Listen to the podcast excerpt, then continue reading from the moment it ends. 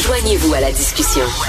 Appelez ou textez le 187 Cube Radio 1877 827 2346.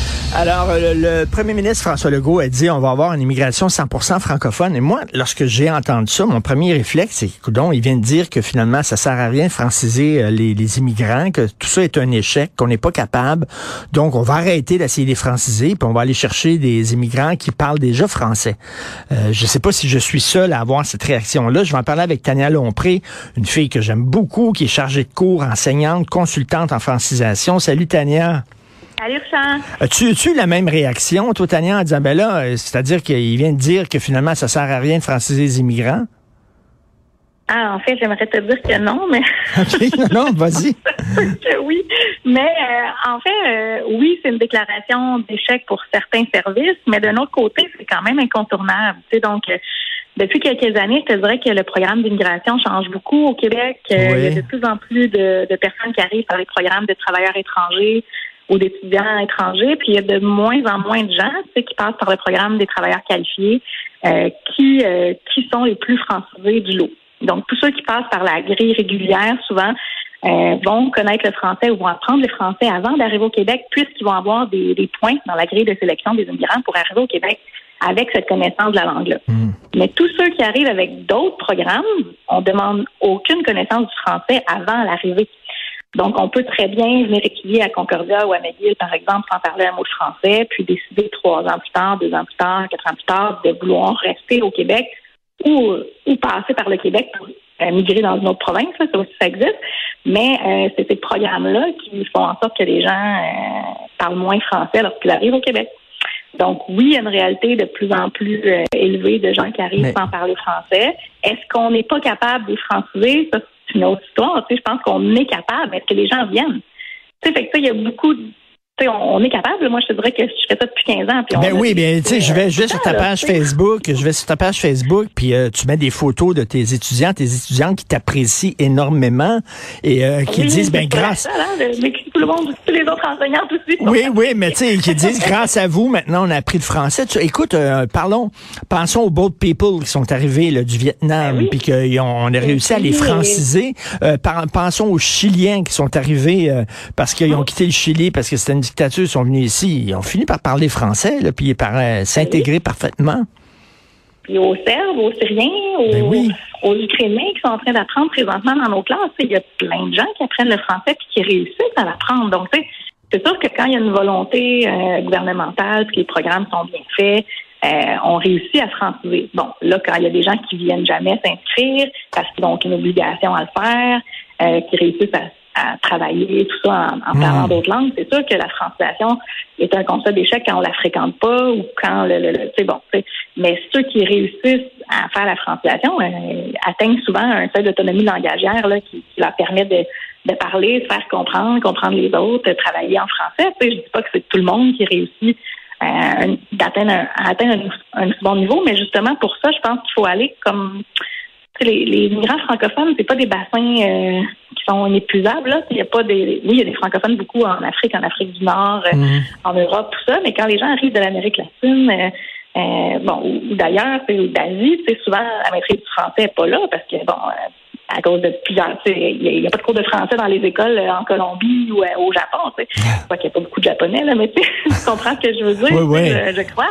Puis je pense que le gouvernement aurait intérêt à, oui, euh, peut-être moduler ses, exigences linguistiques parce qu'il ne le fait pas complètement présentement encore.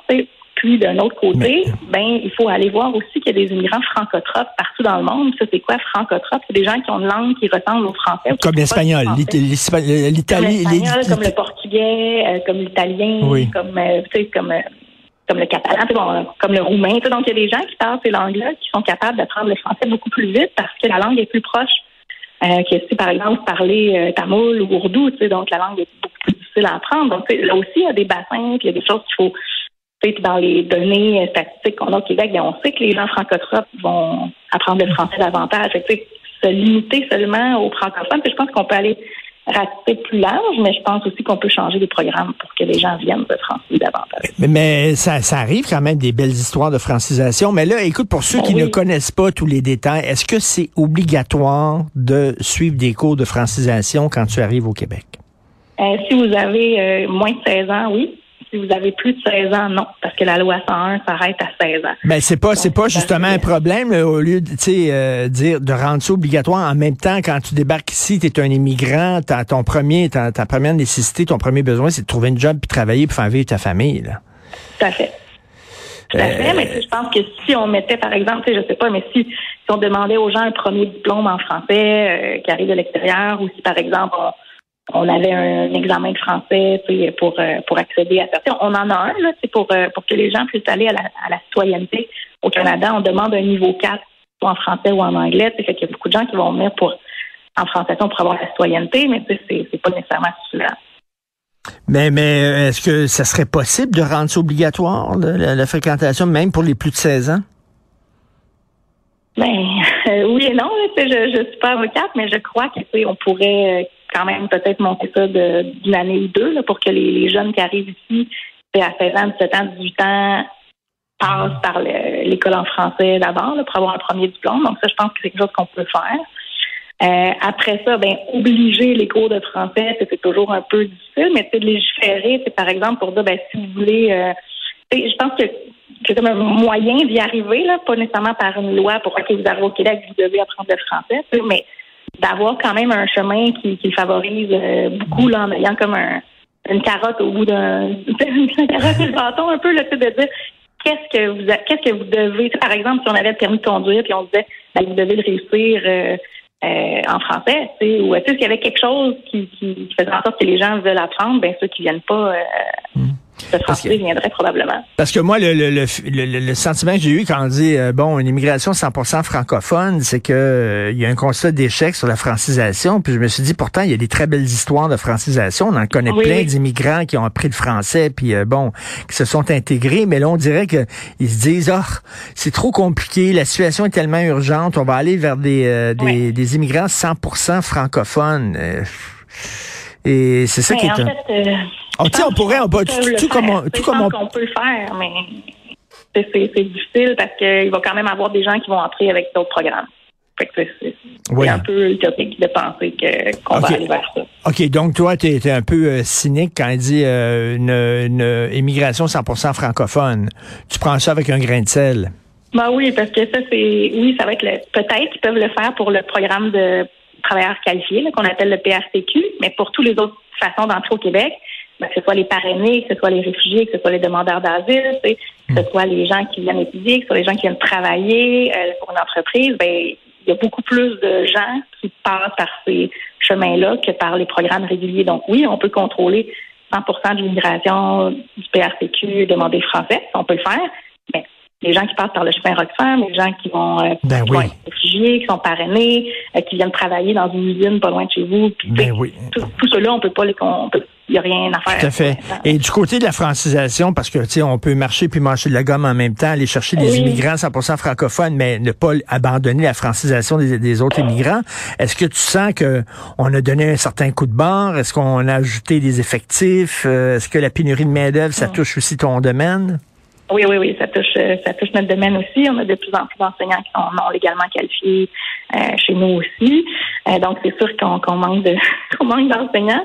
Puis d'un autre côté, ben au niveau des programmes, c'est sûr qu'il y a des, des, choses qui ont changé en 2019, mais tu sais, les immigrants gagnent à peu près 6 dollars de, de, l'heure pour venir se franciser présentement. Puis ben, flipper des burgers chez McDo, présentement, c'est genre 18 ou 19 pièces de l'heure. c'est ben sûr qu'on est en compétition constante, même avec la main-d'œuvre de base. Tu sais. Fait qu'on a des gens ici qui sont très, très scolarisés, mais qui vont dire ben, j'aime mieux travailler chez Tim Hortons puis faire vivre ma famille que, que pas avoir beaucoup de sous en francisation. Fait tu sais, hmm. je pense que si on veut que les gens viennent, il faut prendre ces programmes-là plus au sérieux. Puis oui, on a une structure qui est bonne pour franciser les gens, mais si on on n'arrose pas assez la plante, elle, grandira pas. Et Tania, est-ce que tu es pessimiste sur l'État de Montréal, l'État du français à Montréal? Tu te promènes là, dans les commerces, là, on le voit, c'est de plus en plus difficile de se faire servir dans notre langue. Est-ce que tu es pessimiste? Oui, Euh, pas juste pour Montréal, pour Laval aussi. C'est de plus en plus, mm. euh, je, me rends compte que c'est un peu partout.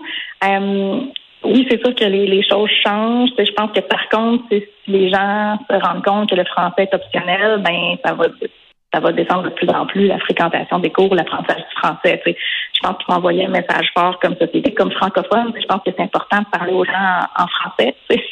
comme ça, ils vont se rendre compte qu'ils ont besoin de la langue. Mais quand on se rend compte qu'on n'a pas besoin d'une langue, moi, j'ai jamais appris le japonais parce que j'en ai pas besoin.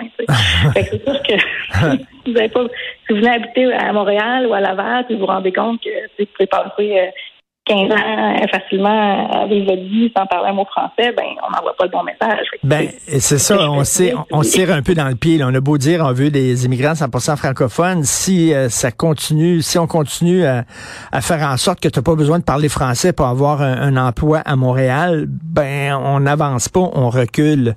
Heureusement, il y a des gens. Les immigrants francophones se rendent compte aussi qu'ils doivent apprendre l'anglais. ça aussi, c'est un autre constat que les gens font, ils réussi puis ils font Hey, euh, moi, on m'a choisi parce que je parle français, mais quand je veux travailler au 911 à Laval, par exemple, on me refuse parce que je parle pas anglais, tu sais. Ben oui. C'est utopique, là.